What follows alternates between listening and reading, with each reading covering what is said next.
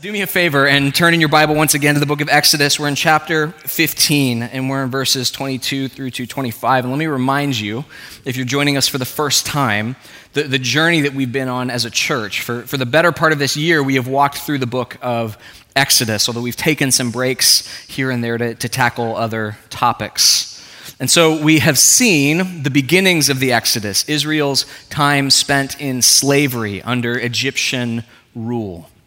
Uh, we, we've seen God raise up Moses and his brother Aaron to speak on Yahweh's behalf, to demand that the Pharaoh let God's people go.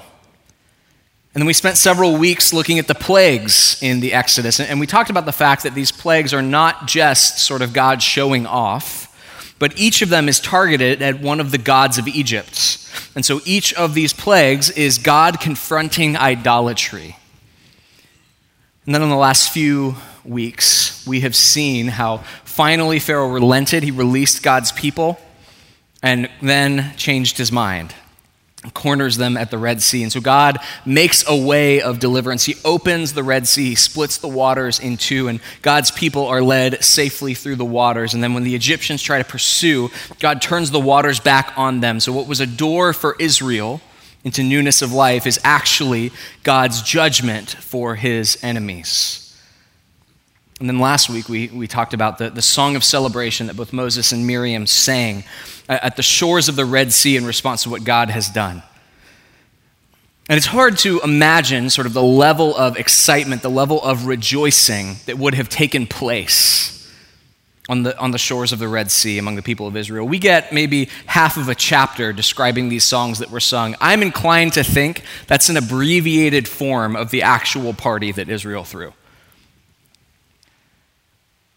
You know, when we look back in Scripture and look at the actual sort of storyline of Israel, we see that Israel has been in captivity. They've been under Egyptian rule for 400 years. That is nearly double the length of the existence of our country. And all of it has been spent in servitude. Generations rising up and hoping that they would be the ones that would be set free, only to reach the end of their lives and say, It won't be me. Maybe it'll be my kids. Maybe it'll be my kids that are delivered by Yahweh. And that generation rising up and coming to the end of their lives and wondering, will their children spend their lives in servitude as well? But finally, on the shores of the Red Sea, God's people are free. They're bound for the promised land. It seems as though all of this covenant language that God shared with Abraham is finally going to come true. But it's important to recognize that this story, this Exodus story that's been told countless times in movies and in Hollywood, it's, it's not just Israel's. It doesn't just belong to the people who lived it, but in some strange way, the Exodus story is our story. It's the story of all who would be redeemed by God and brought into a life of faith. You, you see this in the New Testament, which again and again uses Exodus language to describe the work of Jesus. Jesus is the Passover lamb.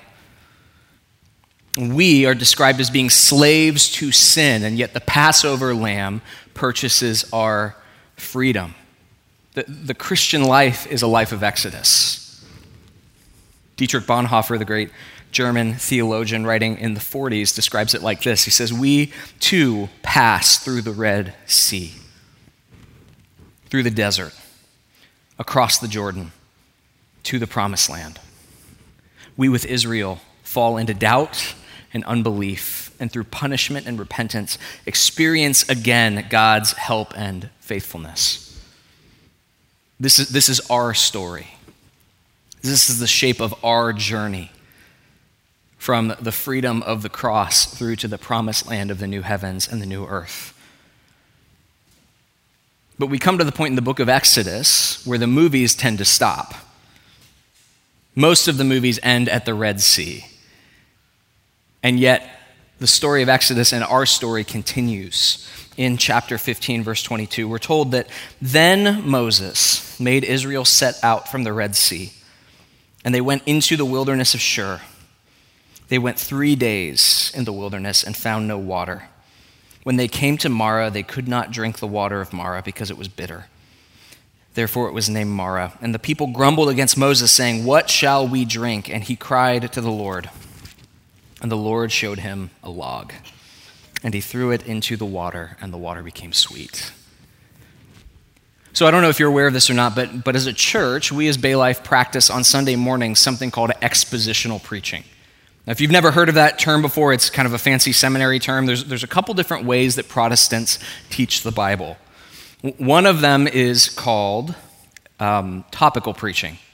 And the basic idea is that you pick a topic and then you kind of gather all of the Bible verses around this topic and you teach through that. So we've done this before, right? We've, we've taught series on marriage and we'll, we'll use what Paul says in Ephesians and we'll use what the Proverbs say and we might look at Song of Solomon. We kind of jump around and we pick all of the biblical passages that, that hone in on this topic, and that's how we teach. And there's nothing wrong with that. There's examples of preaching like that in the Bible. It's, it's a perfectly decent way to teach the scriptures. But, but the other approach, and the one that we sort of lean more towards here at Bay Life, is expository preaching, which is where we pick one book of the Bible, and we start in chapter 1, verse 1, and we just work our way through to the end. And so rather than coming to the Bible and saying, here's what I want to talk about, what does the Bible say? We start with a book and say, whatever the Bible is talking about this week is what we're talking about. And you've seen that with 1 Peter and again with the book of Exodus. And one of the things that I like about expository preaching is that it forces us as a church and it forces me as a preacher to teach the passages that I would otherwise skip because I don't really know what to do with them. Maybe you sense that as I read our passage this morning. You know, anybody who's attempted the doomed New Year's resolution of a Bible in a year plan has come to passages like this where they're like, interesting, fun tidbit, no idea what to do with that. And this is such a passage, it can feel that way, right? Israel is in the wilderness, they can't find water. The water they do find tastes gross, so Moses throws a tree in the water and everything's good. And you kind of just look at it and go, I'm going to skip to John 3:16, right? I'm going to skip to something that I can better make sense of. And it feels strange to us, especially given everything that has just taken place. Right? We have just gone through these sort of climactic and, and movie esque moments of, of Moses surviving the, the murder of the children of Israel in his infancy and being raised in Pharaoh's house. And then we, we move on to this dramatic series of plagues that, that have all of this fire and brimstone. And then we move from that to Israel being set free and, and an entire uh, body of water parting so that they can walk through it, and then coming back in and drowning Israel's enemies. It's all this epic stuff. And then all of a sudden, we're just in the desert and they can't find any water. But, but here's what I want to say. As much as the big blockbuster moments of Exodus are our story as the church, these small, seemingly strange moments are equally our story as the church. The waters of Marah are every bit as much a part of the Exodus as the waters of the Red Sea. And just like God's miraculous deliverance from Egypt parallels our Christian life, so too does Israel's wandering in the desert just looking for water to drink. We don't know how long Israel lingered on the shores of the Red Sea taking in what God has done. But like I said, I'm inclined to think it was a little bit longer than just singing two songs. There's, there's a massive number of people that need to move. They've been on the run for days, possibly weeks. And so Israel camps by the Red Sea for some period of time before our passage picks up and then says Moses made Israel set out from the Red Sea. And they went into the wilderness of Shur uh, Presbyterian theologian named Ligon Duncan, as he's preaching this passage, he comments on how strange the Hebrew is here. Moses made Israel go into the wilderness. Uh, this phrase of making only occurs at this particular part in all of the Old Testament. It's never used again, and it's this forceful terminology. Moses doesn't just tap Israel on the shoulder and say, hey guys, you think maybe, maybe it's time that we could kind of pack up and move on to the promised land? I think we've, we've had a nice rest here at the Red Sea. It's forceful. He's dragging them away from the Red Sea. Implied in that is that they don't want to leave. They want to stay right where they are. It's as if the, the, the people of Israel want to linger at this place of desi- decisive victory. They want to bask in what God has done. They're not interested in facing what He might have for them next. And there's some parallels there in many of our Christian lives. So I, I grew up in the church. I have been going to church for my whole life. The first 12 or 13 years was in a different denomination. The last 18 or so years has been here at Bay Life, which means that I have been to thousands of student ministry camps. That's an exaggeration. But at least 20 or 30 student ministry camps. And the running joke in the office, because my office is in the student ministry section of the church, the running joke is that I'm like the camp hater. And, and, they're always trying to get me to be excited about camp, and I'm always just grumpy. I'm like the Ebenezer Scrooge of student ministry camps. But this, this is not a new development for me. I was this cynical even when I was a high school student. And I always went to camp because my friends went and because th- there was a lot of good that came from camp, but I always kind of had this jaded approach. But the reality is, is when I was in high school, and, and I trust it's the same way for many of you who are students right now, camp was the church event you wanted to invite your non Christian friends to. It was like the big evangelistic, this is the thing I can bring my friends to. Because there's a lot of hanging out, there's a lot of fun, but inevitably by the third night of camp, everybody's going to be in tears, repenting of their sins. And it's probably just because none of them have slept and they're exhausted. But by the last night of camp, without fail, there were kids repenting and converting and swearing that they were going to break up with that boyfriend or girlfriend that they never should have dated in the first place. And, I, am being, I'm being kind of sarcastic here, but the, the reality is that there's a lot of good that came from camp. There's a lot of spiritual growth that comes from these sort of retreats. And, and, and almost without fail, there would always be somebody in my cabin, sort of towards the end, who would say something to the effect of, I wish we could stay here forever. Maybe, maybe you've been on a retreat where you've sensed that. Maybe you've been on a missions trip where you've sensed that or said that. Maybe you're guilty of saying that, which sounds like my worst nightmare when it comes to camp, right? It's like, no, I just want to go home. I don't want to play any more games. But ultimately, there, there is something good about that. Right? God, God has moved in some profound way, in some unique sense, God has acted, and, and we just want to linger here and we want to celebrate that. There's nothing wrong with that sentiment. Moses and Miriam, they didn't do anything wrong by staying at the Red Sea and, and, and, celebrating and singing and rejoicing in what God has done. It was right for them to do this. But the life of faith can't be content to linger over what God has done while ignoring what God has yet to do. Our job is to remember what God has done so that we can face what God has next for us. Israel doesn't want to do that. They want to stay on the mountaintop, they want to stay at camp, they want to stay on the mission trip. One of the most common ways that I think we, we see this in our day and age is that I think there's many of us who've been Christians for two, three, four, five, ten, fifteen years. And we have never grown any deeper than we were on the day that we first gave our lives to Christ. We're still struggling with the same sins that, that, that, led us to Jesus in the first place. We're not disciplined in prayer and Bible reading. The gospel hasn't touched our marriages and the way that we treat our spouses, even though we've followed Jesus for 10 years. But you can recall with tears in your eyes the night that that pastor called you up and prayed for you. Can I just say, if, if that's where you are, you're still standing by the Red Sea talking about the day that you walked the aisle, but not moving from the milk of Christianity to the solid food of the deeper things of God. And man, if you find yourself here, know that I'm not here to, to, to crush you or condemn you, but to say we as a church want to come alongside you and help you grow. To move on to the, to, to the deeper things of God.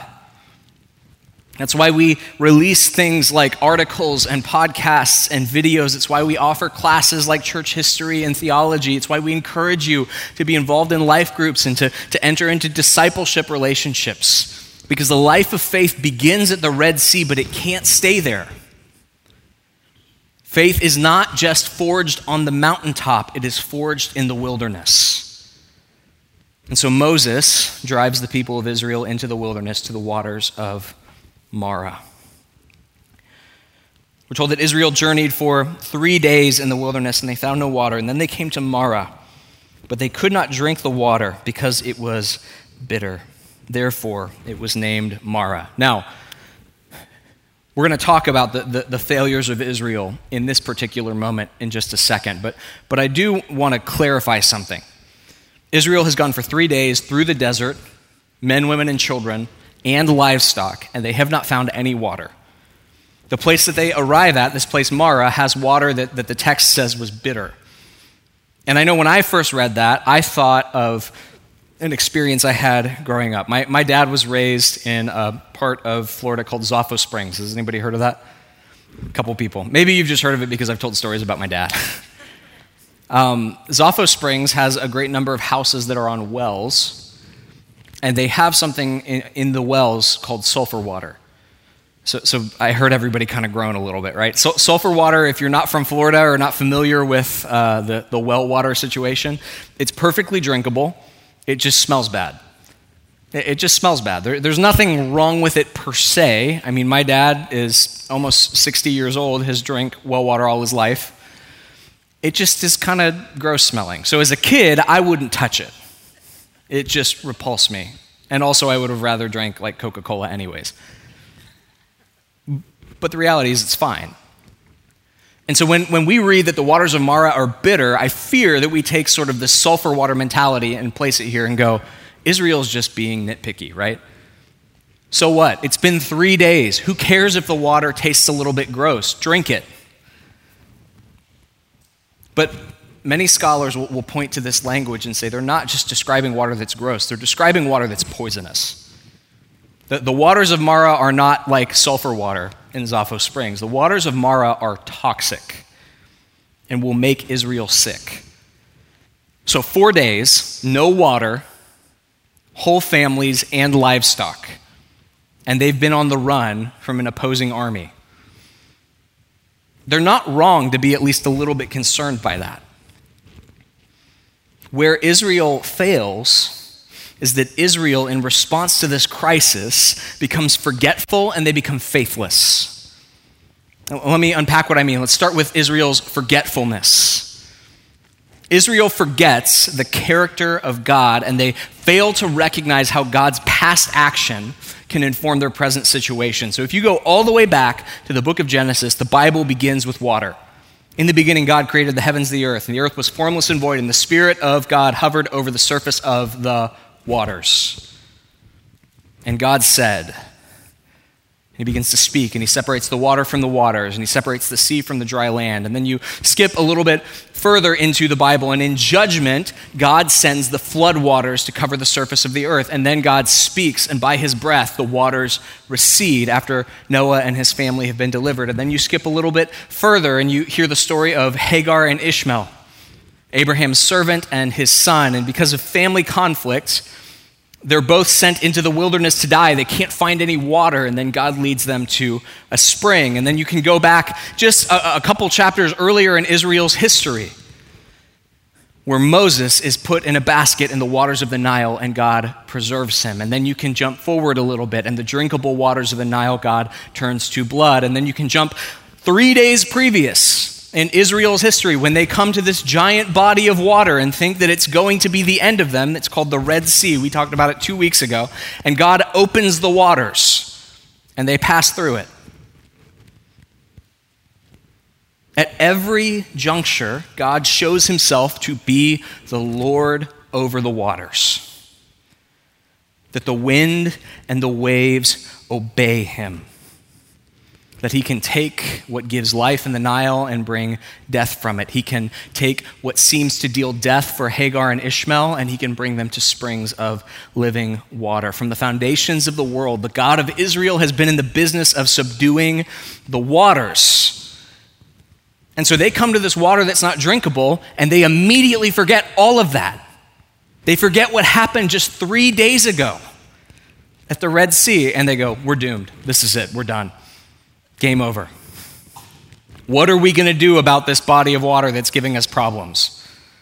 When they asked the same question at the beginning of the week when they came to the Red Sea. Before we come down too hard on Israel for their forgetfulness, it's, it's important to take stock of our own lives. I would ask you, think about this past week. Think about the frustrations you've encountered the, the, the, the, road bumps at your job, the hard conversations with your spouse, the doctor's visits that brought news that you were dreading, the, the, the battles that you're waging with your kids. And I would ask, at any point in any of these stumbling blocks, did you forget about the character of God? Because if you're being honest, if, if I'm being honest, the answer to all of these things would be yes.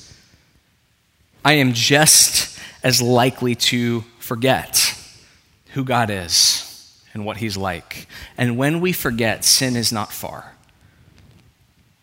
This, this is probably one one of the most frequent commands in all of Scripture is remember.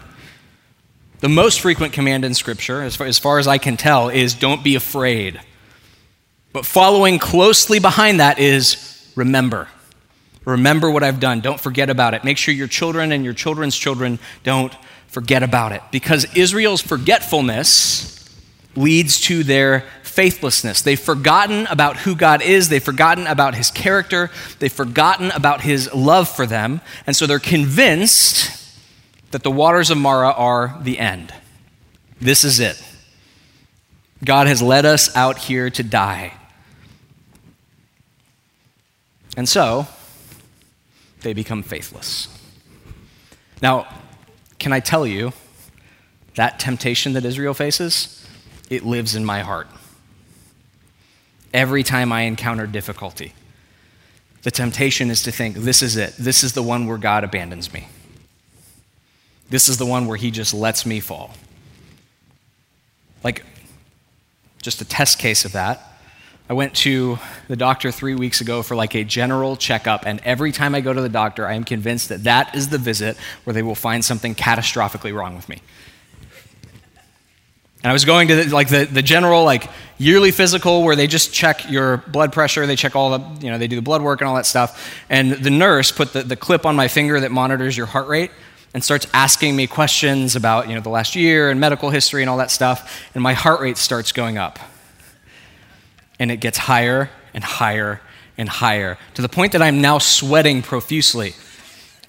And the nurse looks up to check my heart rate and goes, Is, is your like resting heart rate normally 180 beats per minute? I was like, Not normally, but normally when I'm sitting in a doctor's office, it is. And so she, so she stops the whole test, right? And she's like, she takes the clip off my finger and she's like, You need to close your eyes and breathe. You need to calm down. And so she tries to get my mind off it. And she's like, So, so what, do you, what do you do for a living? And I'm like, I'm a pastor. I'm a pastor, right? so this is like not my finest testimony moment. And maybe I'm this stressed because I'm a pastor. Who knows? right? Because in each and every potential hurdle, I am tempted to think that God is not for me and that this is the time where he'll abandon me. That's Israel's temptation, that's, that's our temptation.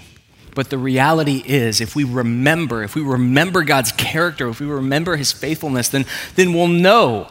We'll know that even when we walk through the valley of the shadow of death, even when it's the news that we fear, he does not leave us and he does not forsake us. But he abides with us. This is exactly why we have to remember. And this is also why we need people in our lives who will call us to remember God's work in the past so we can trust Him to be faithful in the future. So, in response to this crisis, we're told that the Israelites, they grumbled at Moses. They went to Moses and said, What shall we drink? This is the first of a, of a, cycle of three grumblings in this portion of Exodus. The pattern is the same every time. Israel's in the wilderness. They encounter some sort of a lack. In the beginning, this passage, it's water. The next passage, they don't have anything to eat, and that's where manna comes from. And then they go to the next passage and they're out of water again. And every time they encounter a crisis, they begin to grumble. And each time they get a little bit more bold until they're starting to say things, which you'll see in chapter 16. They're starting to say things like, We would rather have died in Egypt where there was food to eat than to have died out here. They actually said that back at the Red Sea, too, didn't they? Weren't there graves in Egypt that you led us to this water to die? And, and in that moment, when they say things like that, they forget two things. One, they forget the goodness of God. But two, they forget the horror of slavery. They forget the horror of what God has delivered them from. You know, if you go back to Exodus chapter 1, early on, Moses is writing and he says, The Egyptians made the Israelites' lives bitter. And he uses the same word that he uses to describe Marah. Right, back in Egypt, it's not just the water that's bitter, it's all of life. Everything is made bitter by their captivity and their enslavement. And yet they come to this one stumbling block, the bitter waters, and they think that it would be better to go back to a bitter life than to trust God to deal with the situation. And we do the same thing.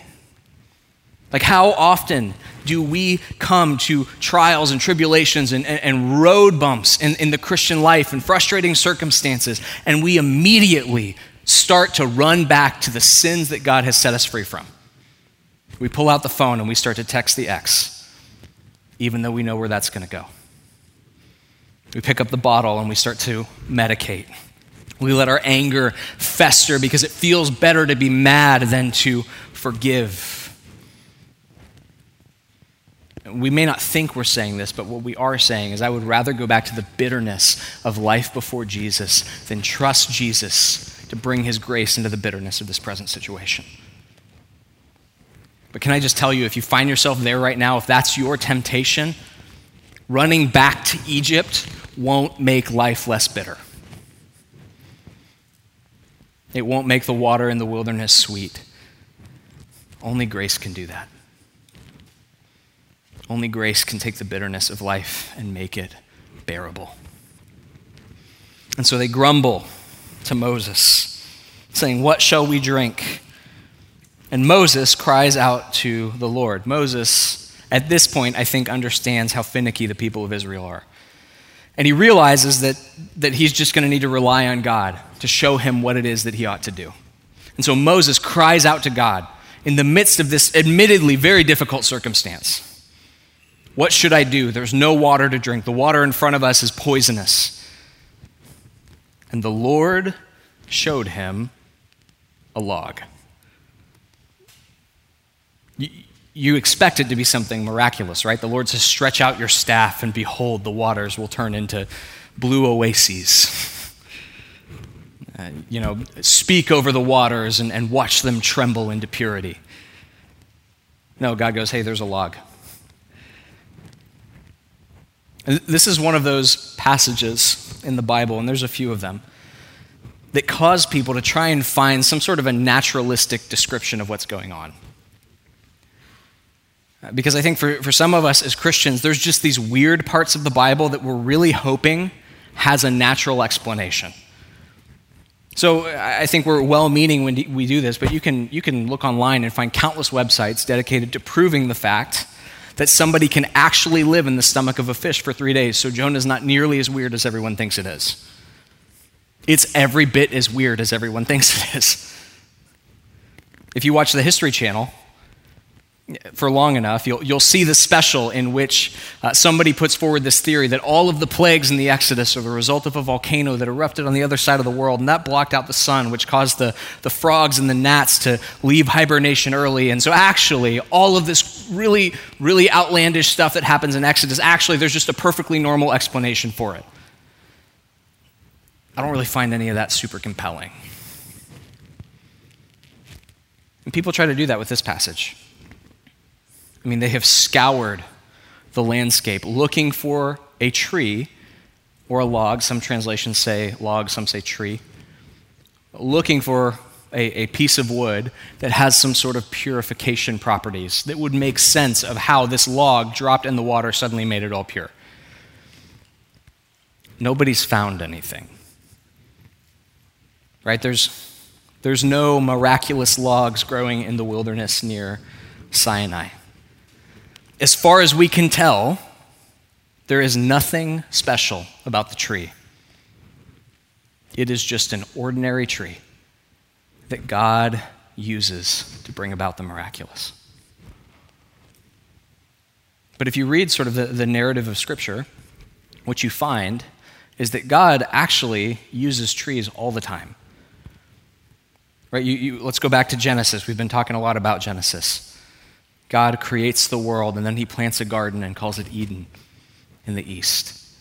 And in that garden, he causes trees to spring up that are good for food and pleasing to the eye. And in that garden, there is the tree of life and the tree of the knowledge of good and evil. And you can go forward a little bit to Abraham, the, the founder of the nation of Israel, and Yahweh meets with Abraham in Genesis beneath the oak trees of Mamre. Jump forward a little bit further, and people begin to be described as trees. Trees become an image of faithfulness. So Joseph in Genesis 49 is described as a tree, or in Psalm chapter 1, the, the life of the righteous is described as a, a life that is like a tree planted by streams of water. Jump all the way to Revelation, and that tree of life is present in the streets of the new heavens and the new earth. It's growing right in the midst of God's people. And Revelation says that its leaves are for the healing of the nations. There are trees all over the Bible. Actually, one uh, scholar uh, predicted, not predicted, but sort of surmised that other than human beings, trees are the most frequent living thing mentioned in Scripture. But in the middle of all of these trees, there's one that looms larger than the others. It's ordinary, it's insignificant. It wasn't planted among the cedars of Lebanon. It didn't spring up in Eden. There is nothing about this tree that would draw anyone's attention to it. The only unique thing about this tree is that it was carved by the Romans into the shape of a cross, and on Good Friday, it held the body of the Son of God. And on that tree, Christ drank down the full bitterness of our evil and our darkness and God's wrath against it. There's nothing special about the tree by Marah, save for the fact that God had ordained that that ordinary tree would make sweet the bitterness of life in the desert. Generations later, that same God would use an ordinary tree carved into the shape of a cross to take ruined, bitter sinners and cause streams of living water to well up inside of them. And that tree, unlike the one at Marah, that tree, the cross, still has power to bring life in the wilderness that tree still has power to purify what sin has corrupted. That tree still has the power to bring resurrection life to places that seem haunted by death. That is, if we put our faith in its power. So the Christian life is an exodus. It begins in bondage, slavery to sin. It moves through the Passover and the miraculous deliverance through the Red Sea but it always leads into the wilderness where we learn what it means to depend on God's grace daily. Where we learn what it means to remember his promises and his past faithfulness and to rest in his power to make sweet what sin has turned bitter. So I pray for you for us as a church that this week we wouldn't grumble, we wouldn't complain, we wouldn't forget but we would remember God's goodness as we face the world and trust that He will never leave us or forsake us, and that even in the wilderness, He is bringing life. Would you pray with me? Father, we are grateful for your mercy and your kindness. God, we're thankful that even when we walk through the valley of the shadow of death, you cause life to spring up. Even when life seems bitter, Lord, you make it sweet. God, we thank you that you have shown yourself faithful so we can trust that you will be faithful. Help us remember Jesus. Help us remember your faithfulness. Help us remember the cross, this decisive moment where you spoke with clarity that you love us that you will never leave us and you will never forsake us. And you will bring life even in the midst of the wilderness. Help us to follow you there, we ask in Christ's name. Amen.